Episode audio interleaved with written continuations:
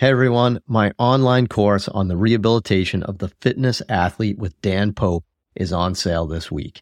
If you want to work with higher level fitness athletes and help people get back into the gym after an injury, this is the course for you. Head to mikereinold.com slash fit athlete to learn more and sign up this week. On this episode of the Ask Mike Reinold Show, we talk about returning to weight training after sport and inguinal hernias. The Ask Mike Reinold Show. Helping people feel better, move better, and perform better.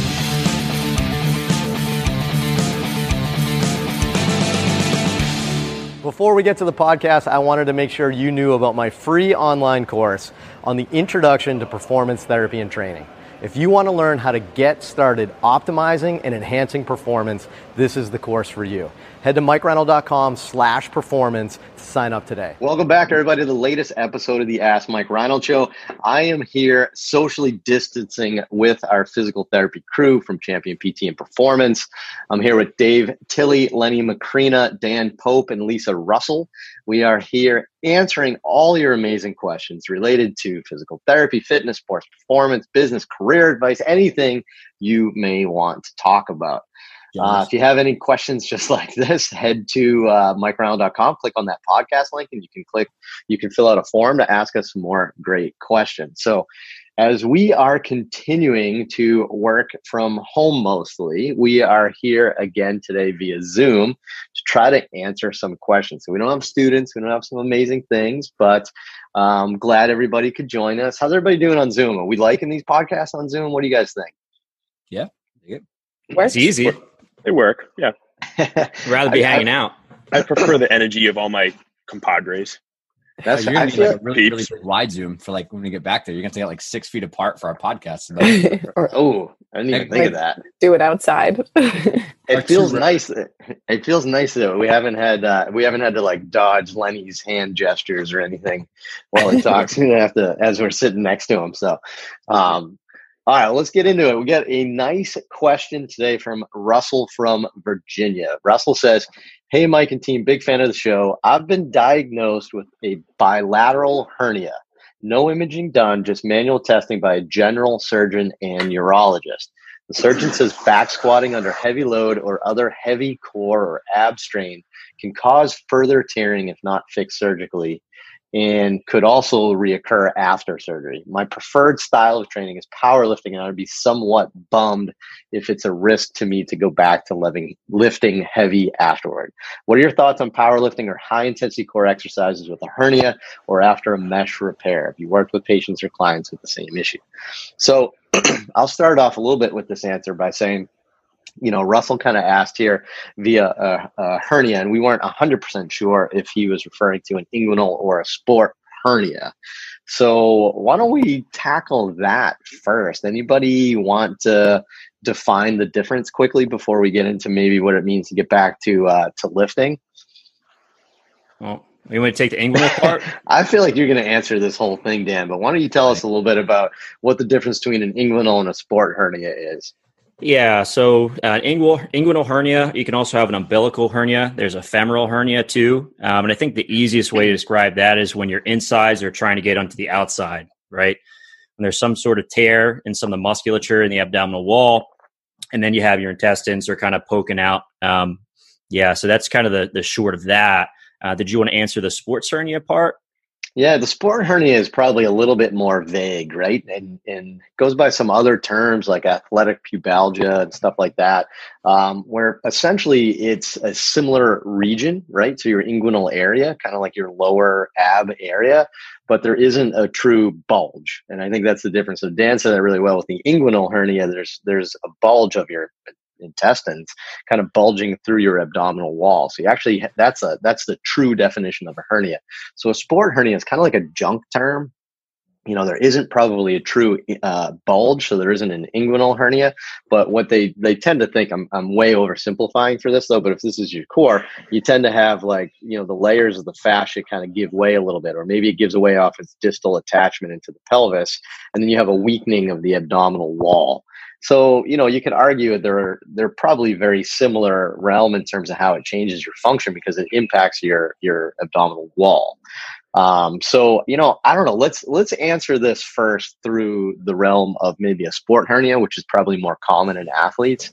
Um, and you know, we, we tend to see this in athletes that that you know it, it tends to be. And I, I mean, I don't have an epidemiology study to back this up, but people that are more anteriorly pelvic tilted and tend to work a lot and live a lot in hyperextension tend to, to get this kind of like spread a little bit of their their abdominal um, as they do their functional activity. So they tend to be the ones that we see it.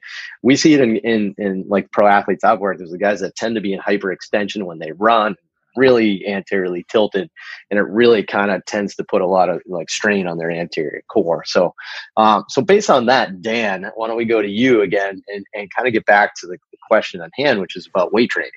And yeah. you know, I get, you know, the main concern is probably the the big bearing down, right? The big load to be able to stabilize. You know, what do you think about a sport hernia? Somebody getting back with or without surgery, and what's the likelihood they do well? Yeah. Um, so in terms of like a like a sports hernia, like you said, it's it's a bit of a garbage pail term. You know, sometimes there's an adductor related pathology. Sometimes it is more the abdominal muscles, and it is something that can be treated conservatively and it can get better over the course of time. I think the inguinal hernias are a little bit different, and some of the umbilical hernias are a little bit different. And uh, I've had a bunch of athletes who've had this just because I work a lot of weightlifters, and all the pressure that you're exerting when you're doing intense weightlifting can increase your likelihood of having one of these. What's challenging is that they're almost always treated surgically via a mesh, right? And I just briefly looked through some of the research this morning. I've looked through this in the past. Um, there's decent return to sport rates. And then some of these studies are actually looking at weight training specifically. So you're having athletes are getting back to weight training. And I think the important part here is that you have to think about why did you get injured in the first place, right? And oftentimes it's a pressure management issue. And this was kind of brought up to me by Sarah Duvall initially because she's a um, pelvic floor specialist, pregnancy and postpartum. Uh, these folks also have a lot of problems with hernia as well and also prolapse. And they can be treated conservatively. Um, and one of the ways you can treat that is by trying to teach people how to regulate the pressure and where they're putting the pressure, right? So if you're bracing and bearing down and most of your pressure is going towards that inguinal hernia, that can increase that problem. If you learn to brace in a way that maybe pulls that area in some and puts it elsewhere, um, you can get into a place where you can potentially lift without getting the surgery. Uh, that being said, I don't see this very often, and I don't think the mesh is a bad procedure. Um, I do think you probably can get back to weight training afterwards, but you probably need to make sure you have a good therapist to help out in that situation. Uh, unfortunately, I don't think it's a, a skill that a lot of physical therapists have. But the thing is, I've seen a, a bunch of people have had mesh and they get back to weight training um, pretty successfully. That's just my personal experience. Yeah, and probably same thing with sports too. I mean, you know, you know, you, you probably get back to sports and stuff.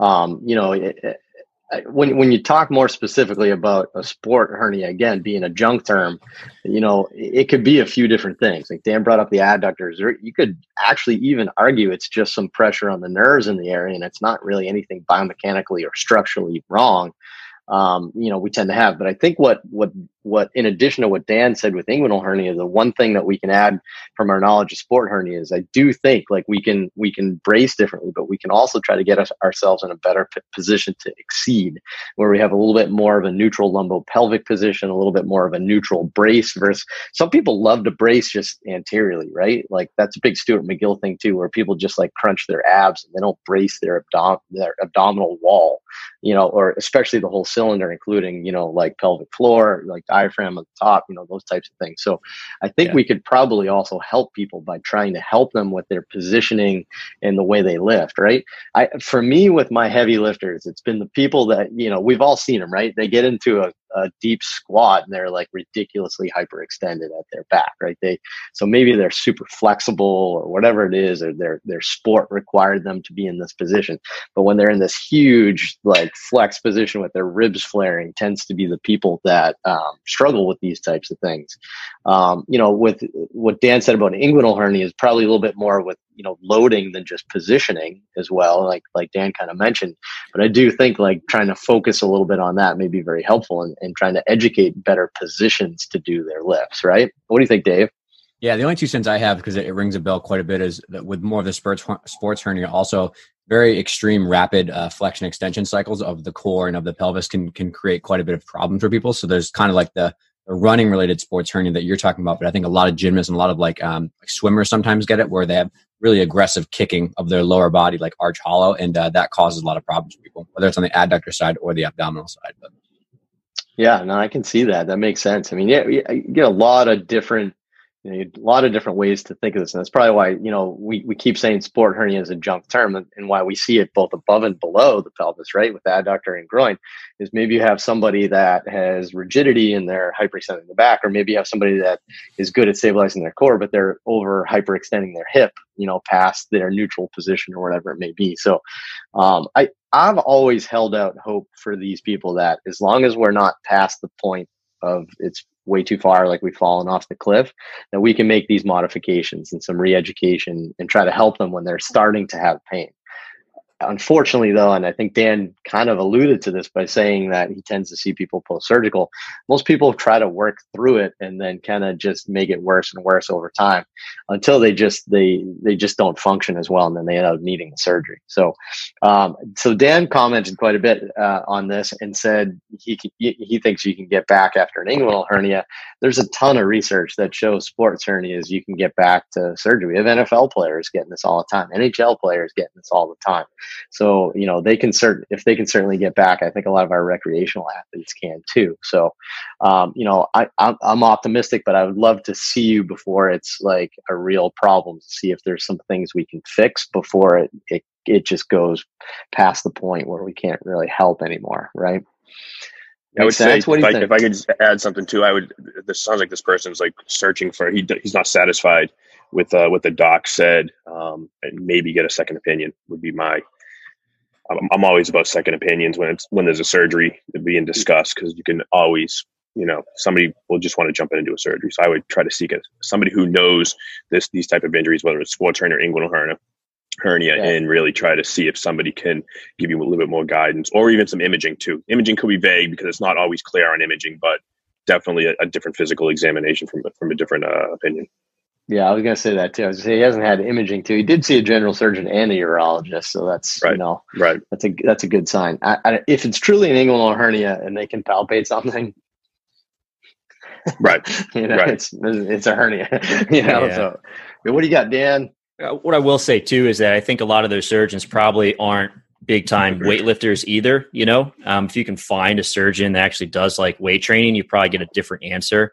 Um, that being said, you know, good luck finding that. I think that might be challenging, but definitely look around and see if you can find someone.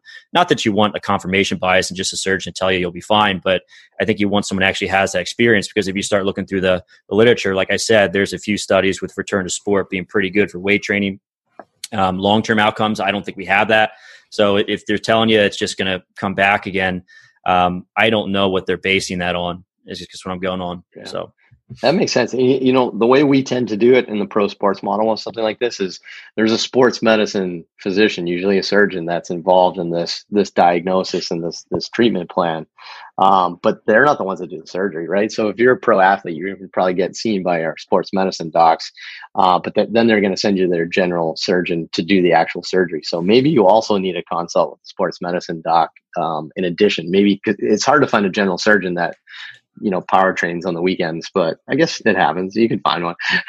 But uh, but maybe also get a sports medicine consult put your heads together about you know the potentials there right? So Awesome. Great question. Hopefully we kind of nailed that from both ends and, and made sure that we address it there. I wanted to make sure we gave a good answer on that one that hit both of those just to make sure that we were covering our bases. And I think it was good to highlight the difference a little bit. So uh, awesome question. Good luck, Russell.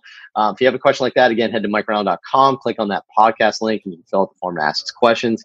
In the meantime, please head to iTunes, Spotify, whatever you do to listen to your podcast, rate and review this. And we will be sure to keep doing this at Champion or at home or whatever it is, thank you so much. We don't have Mike here, so. isn't, isn't that what Mike would have done? Yeah. thank you. Thanks so much for listening to the podcast. If you have a question you'd like us to answer, head to mikereinold.com slash podcast and fill out the form to submit your question. If you enjoyed this podcast, please subscribe, rate, and review us on Apple Podcasts, Spotify, or wherever you listen to your podcast. And please share this with your friends to help spread the word. It would really mean so much to us.